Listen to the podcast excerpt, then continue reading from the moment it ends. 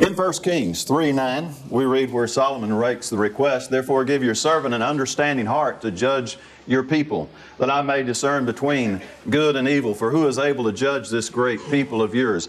In this request is probably one of the wisest things that Solomon ever did. Now, there's some jokes to be made in there about some other things he did, but I'll leave those alone at this time. This is probably the wisest thing that he ever did. And he sets for us a good example in that we also can ask for a wise and discerning heart. As we stand before the challenge that lies before us, the straight and narrow road, it is just as immense, it is just as important individually to us that we have a successful travel down that road as it was to Solomon that he would have a good travel down the road that lay before him.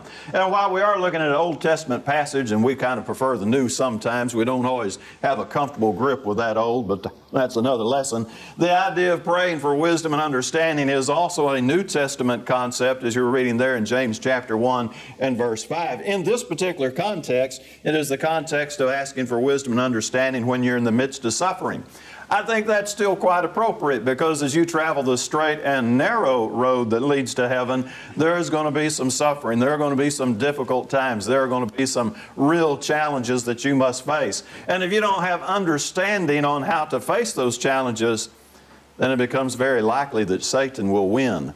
And that's the one thing we don't want him to do. We are here to beat the devil at his game. We are here to stand upon the foundation of the Word, cleansed in the blood, and to move forward victoriously and not let Satan come out ahead. However, this is not a passive endeavor on our part, but one that requires effort on our part. In Hosea 4 and verse 6, he said, His people were destroyed because of lack of knowledge. It is a basic understanding that we must have in order to travel the path that lies before us successfully. Now, we most certainly can do it, there's no question about it, and many, many will do it. As the Revelation writer said, there was a crowd before the throne so big, no one could number it. And we're going to be part of that crowd if we keep our focus and we stay true to the end. There's no question about it. However, again, as I've already said, it is an interactive thing. God didn't just pluck us out and set us on a shelf and say, okay, you're safe, don't worry about anything, but rather He said, now you travel the straight and narrow road. You work out your own salvation with fear and trembling, as he said in Philippians 2 and 12. He said, You be watchful for your adversary, the devil, 1 Peter 5 and verse 8. So there's a lot that is upon us in order to achieve this, but when God's on your side, you just can't lose as long as you keep your focus. Remember the little saying somebody came up with one plus God is majority, and that's all you got to have. As long as God is on your side, who can be against you? And so we have success. Now, it's Matthew 6 11. This verse doesn't look like it fits, does it? Give us this day our daily bread. Well, you know, if you're thinking physical bread, it probably doesn't look like it fits too much, but that's okay. I think the emphasis probably ought to be more on the spiritual bread, though we won't argue the actual meaning of the context here too much. Matthew 4 4 says, Man doesn't live by bread alone, but every word that proceeds out of the mouth of God. And so we do, as James 1 5 said, we pray for wisdom. We seek the knowledge and understanding that the people that Hosea referred to lack, but we get out and we work for it. When we say, Give us this day our daily bread, if we're thinking about physical food, we pray for it, and then we don't sit down at an empty table and wait for it to manifest itself, but rather we get up and we go to work. We do what we can do to obtain that food. Likewise, the spiritual food. We pray, give us this day our daily bread because we know we live by every word that proceeds out of the mouth of God. And then we go looking for it. Now, that's really pretty simplified if you'll let me illustrate just for a very quick moment where you go looking for it. It's not a big mystery, is it? Now, there's quite a few pages here, so there's a lot to look at in this particular field, but this is where we go look for it. When we look for that, we can find it. And when we find it, our soul is nourished and we move on successfully toward that ultimate path, which is eternal life. Now, if we miss it, Matthew 22 29 would tell us that it's the not knowing the scriptures that causes a lot of error. And religion is, um, in some cases, really an experiment in the chaotic, isn't it? I mean, think about it a second. In religion, anybody, any place, anywhere, especially in America, can open up a church. And they can call it anything they want to call it, and they can practice anything they want to practice. And the only person they got to keep happy is the IRS. And beyond that, there's not a thing anybody else can do. And they don't even have to ever open up that book and know a thing about the Bible to call themselves a church. And that gets kind of spooky, doesn't it? And the thing that gets even scarier about it, and you work with people like this, they will tell you, they will be adamant, they will be just as certain and sincere and dogmatic as anybody you ever met that they know what's in that book. Now, if you're in an ornery mood sometime, ask them how many times they've read that book, literally cover to cover. Now and then, somebody will be able to tell you they have done it. But most of them will be able to, they won't be able to tell you they've done it. They'll be like, well, I, but, but, but I know. And they'll, they'll just plant their feet and they'll just be as certain in their error as they can be. But not knowing the scriptures is what gets us in all kinds of trouble. So that understanding heart comes from knowing the scriptures. And this is vital because eternity hangs in the balance. Now, if you believe, as we sang about that golden street just a few moments ago, that over there somewhere, however you envision that, you're going to step through a pearly gate and you're going to put your foot on a street that's made of gold. And if you believe the other option, is this lake that we would describe in Revelation 21 and 8 as burning with fire and brimstone. Now, if you really believe that your two options are I get the golden street or I get the lake that burns with fire and brimstone. I got one or the other. And this book, the Bible, is the place that we get to understanding, so we end up in a better place. Then it seems like we've got a pretty simple task before us is to learn the book. This is vitally important. This is, this is the, the key. This is the cornerstone, if you will. This is the thing that you've got to get or else eternity is not going to be anything like the month of December and all the holidays that we enjoy this time of the year. That's an understatement to say the least, isn't it? I want to talk about four areas. Keep it rather brief. Don't get too excited. You know how preachers are when we talk about brief. But I want to talk about four areas where understanding is vitally important, and I want to encourage you to get your own understanding of the Scriptures. Now, we're going to start with the area of truth. I'm going to use 2 Timothy 2.15, which most of us know by heart.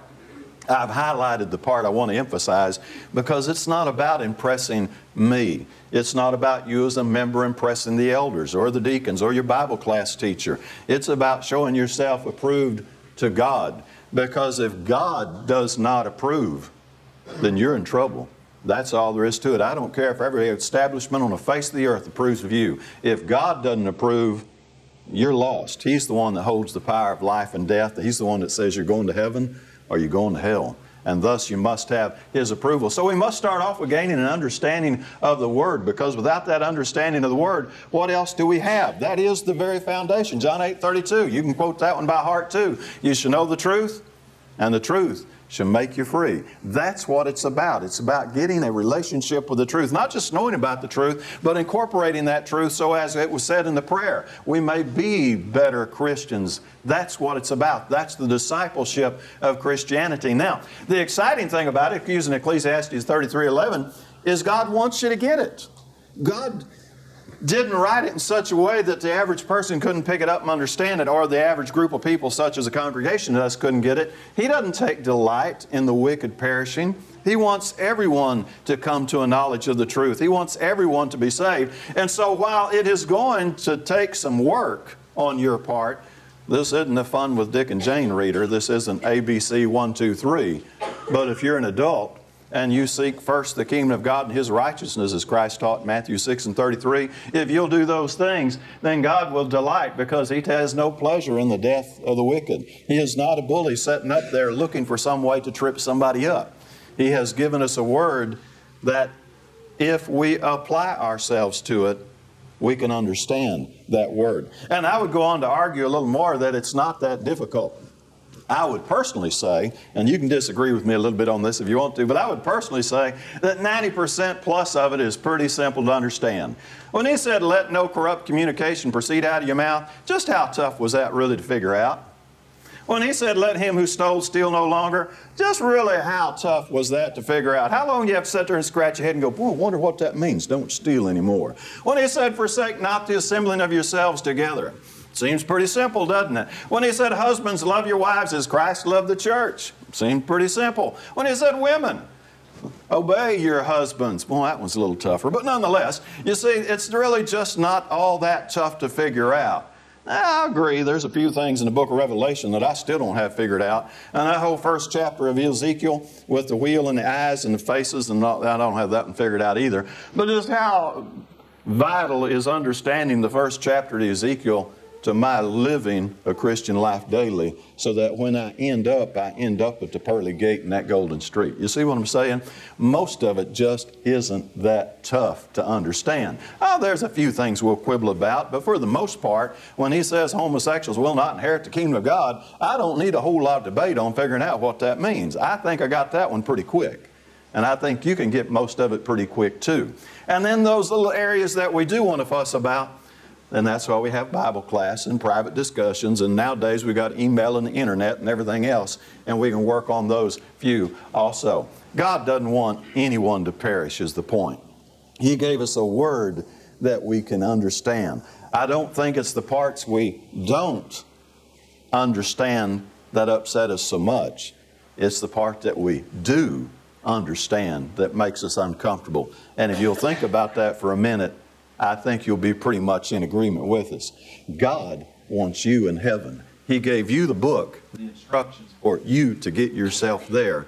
And He wants you there so much that He allowed Calvary to unfold and Christ to suffer those things that we can't imagine so that you could put your foot on that street of gold. But you must come to an understanding of the Word, number one. Now, Next thing, you got to start to understand yourself. Paul told the Corinthians to examine themselves, and you got to examine yourselves. I've said it before, I'll say it again. I think the toughest part of the straight narrow road is the part that goes through your own heart. I think that is the absolute toughest place for an individual to go. In Proverbs 16, 2, he said, The ways of a man are right in his own eyes. It is so, so, so easy for me to sit down with myself and say, Yeah, I'm right. I'm right about that. I'm right about that. I'm right about that one too. Yeah, he's wrong about that one, but I'm right about that. And it's just real easy to sit down and say, I'm right, I'm right, I'm right, I'm right, and everybody else is wrong. Now, folks, I got a little bit of an ego, I know any preacher would. But I also got sense enough to know that I can't be right about everything. I don't believe anybody bats a thousand, save the Lord Jesus Himself, and the rest of us need to back off and look in the Scriptures. Problem is, we look in the scriptures. You remember how James talked about the guy that looks in the mirror and then he goes away and forgets what he looked like? We take that mirror of God's Word and we look at that and we see something we don't like and we go, yeah, but that's not me. That, my case is different. And, you know, just so easy to dismiss things and not really understand self. Again, knowing yourself, truly understanding yourself as God understands you, is going to be probably the most challenging aspect of your Christian discipleship that you ever engage. Again, I'm not saying I want you to see yourself as your mama sees you, or see yourself as your friends see you, or see yourself as the church sees you. I want you to learn to see yourself as God sees you because He is the judge. He's the one you got to give account to. And therein lies the biggest challenge I can think of is learning to have this integrity doesn't that sound odd to say it? The self integrity to look yourself in the mirror and say, yep, I'm wrong about that. Yep, that's another weak spot. There's another area I got to be working on, and no, I hadn't been doing real good in that area either. And by the time I start listing up all those areas when compared to God's perfection where I fall short, and say, yep, but I'm not going to give up. I'm going to keep on trying. Understanding what the discipleship is about is tough. Now, it's easy to sit around and point everybody else's faults out. We do that without any hesitation at all. That comes just as easy as watching TV, doesn't it? But when it comes to looking at yourself in the mirror and really trying to see what God sees, now it becomes a whole nother ball game. And this must become a priority because if this isn't a priority, if you can't be honest with yourself in the things of this life that are temporary, then how will God ever give you the things of that life that are eternal on the other side? So we've got our two areas that we've got to work on. We got to work on that one area where we talk about studying the Word and learning the Word, and then we got to work on this area that we talk about the self. Now, we got a third area and that is we're going to have to learn about others and learn to be understanding of others. Let's go to Matthew 22 and 39. Matthew 22 and 39, and let's talk about understanding other people for a minute. Going to learn the Word? That's your key. That's your linchpin, if you would. Going to learn yourself? If you don't get that one, you've just missed it all. And then we're going to go to our third area and understand others. Matthew 22 and 39. After he's told them the greatest law, which is to love the Lord your God with all your heart, then he says the second is like it you shall love your neighbor as yourself.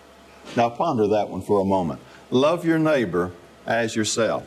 You know how easy it is to dismiss our own faults? How easy it is to be so easy upon ourselves?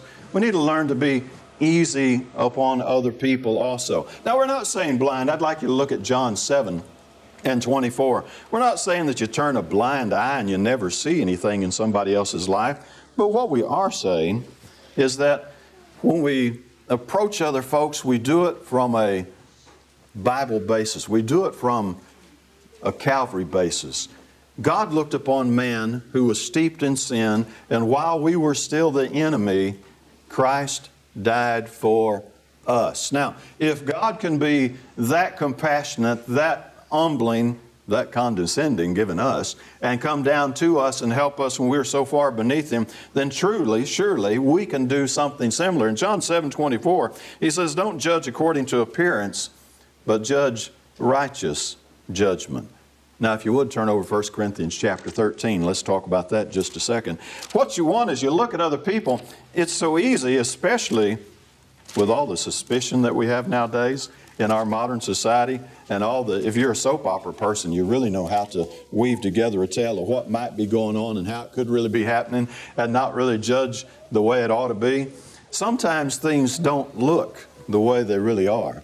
And so instead of judging according to appearance we try to understand people are struggling people are suffering people are going through stuff life is tough for all of us. If we were all to sit around and start to list our challenges, you see, one of the problems we have is it's too easy for me to just sit here and look at you on the pew and go, oh man, you've got your life all together. You, you've got it made, don't you? You're not dealing with this and this and that and that. And see, what I do in my mind is I start listing off the problems I'm dealing with. Now, I'm not going to do that right now, but you know, I got them in my life, but I look at you and I don't see your problems. Now, see, the thing is, you do the same thing. You sit there in your pew and you look at other people. We're sitting around in our Sunday best and we're looking pretty good. Uh, and you say, Boy, it looks like he's doing pretty good. I think he's getting it all together. Boy, it's a good thing he's not dealing with. And you're going through your problems in the back of your mind, you see. Or sometimes we get a little more diabolical and it's we look at him go, Yeah, but I bet Friday night they were out and we've got all these evil suspicions going on. And as we learn to deal with others and understand others, this whole passage on love in 1 Corinthians 13 is one of the places you got to come back to.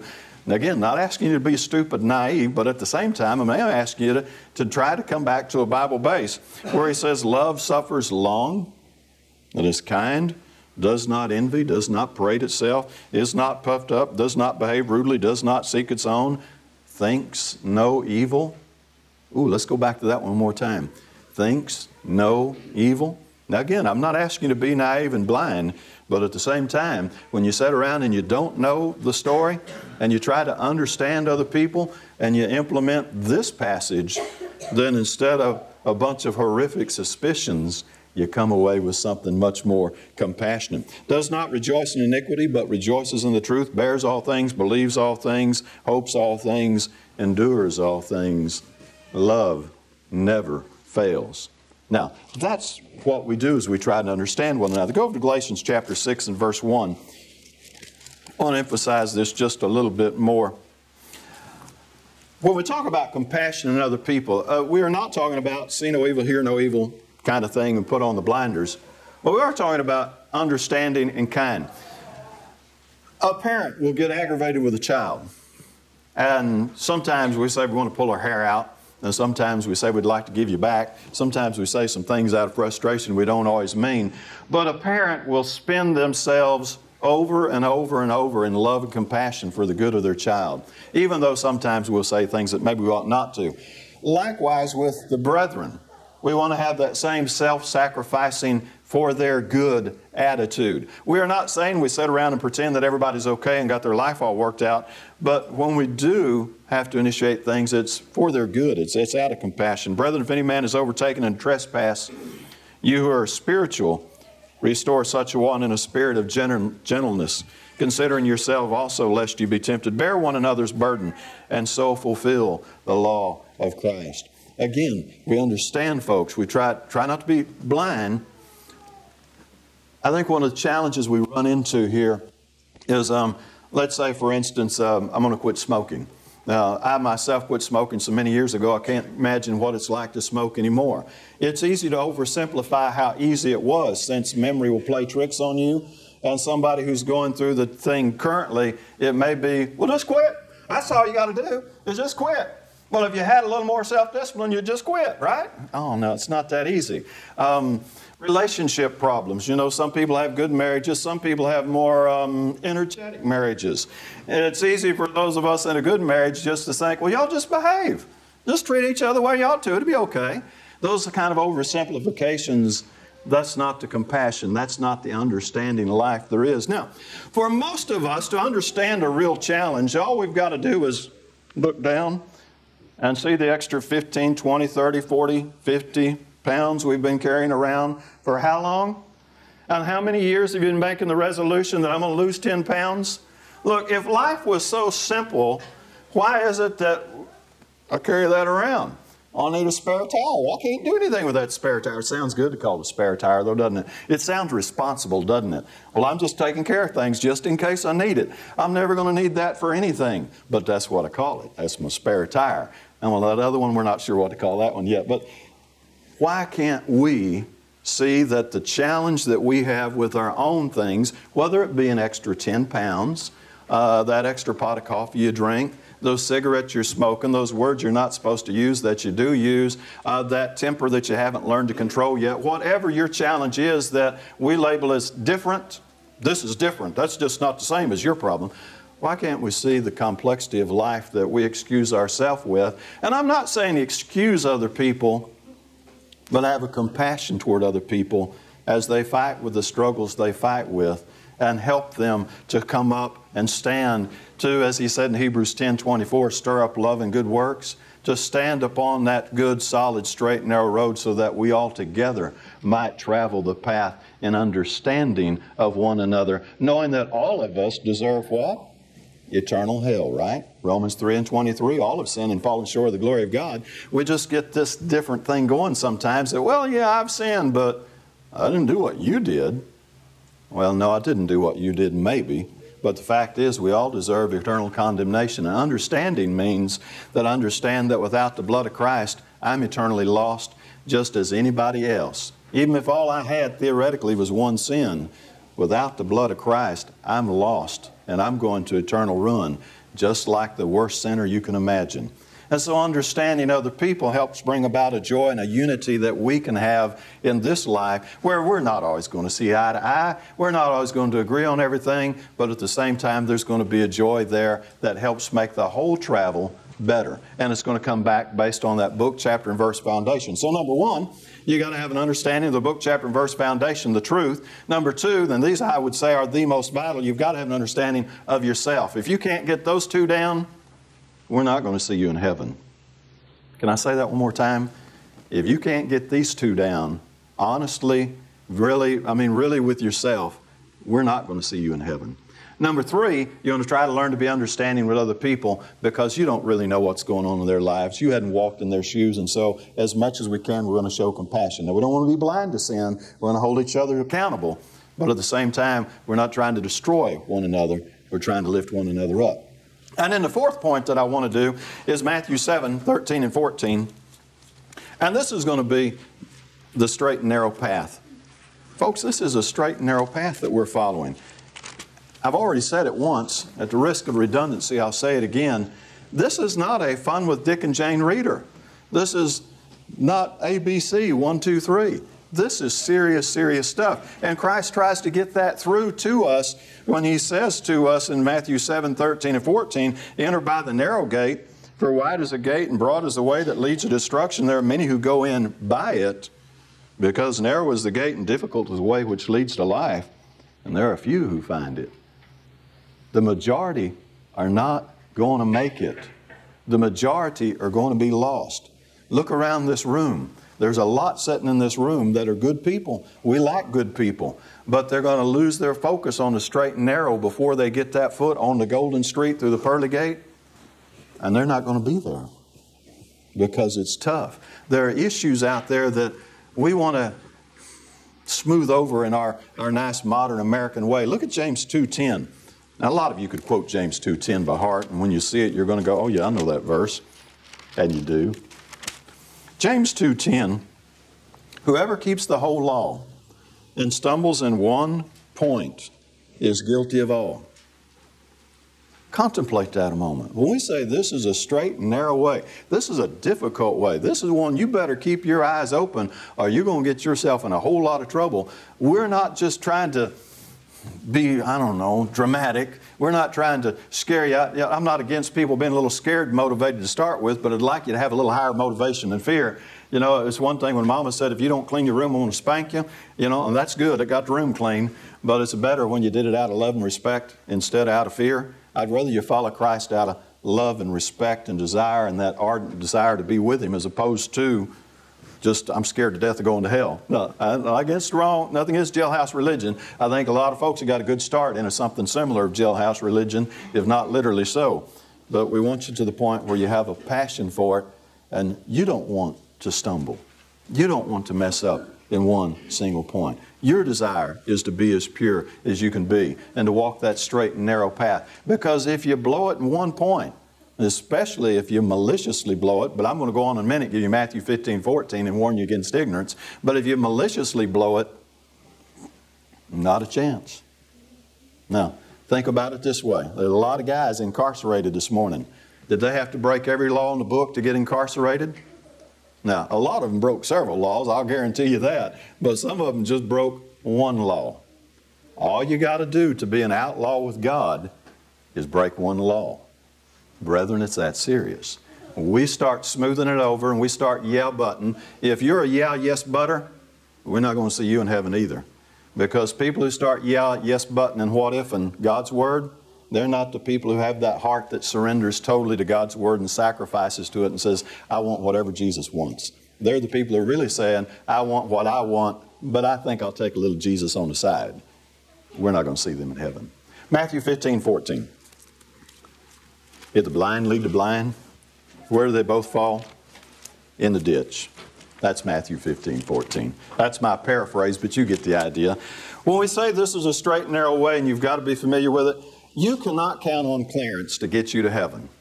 Even if I am dead right, your faith cannot be in me. Your faith has to be in the Word of God. You have to have your own faith in God, Christ, the blood, Calvary, all that to get to heaven. You cannot just say, well, mom and dad were good members of the church and, and I, am pretty sure they were right and I'm going to follow them. It, it doesn't work that way.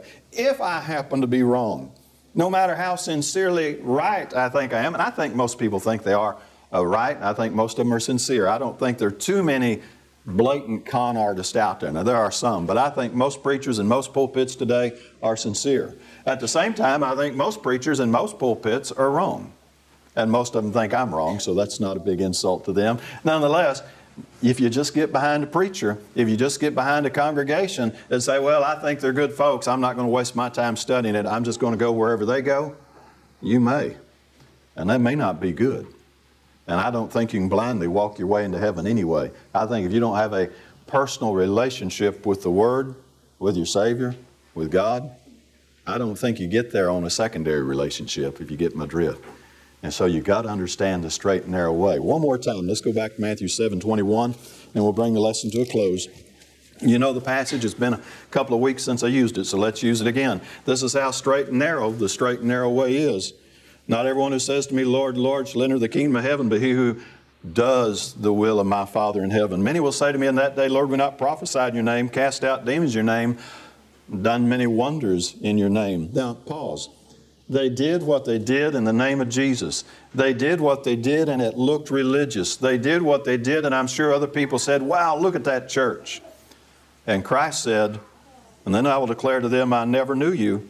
Depart from me, you who practice lawlessness. Pretty amazing stuff, isn't it?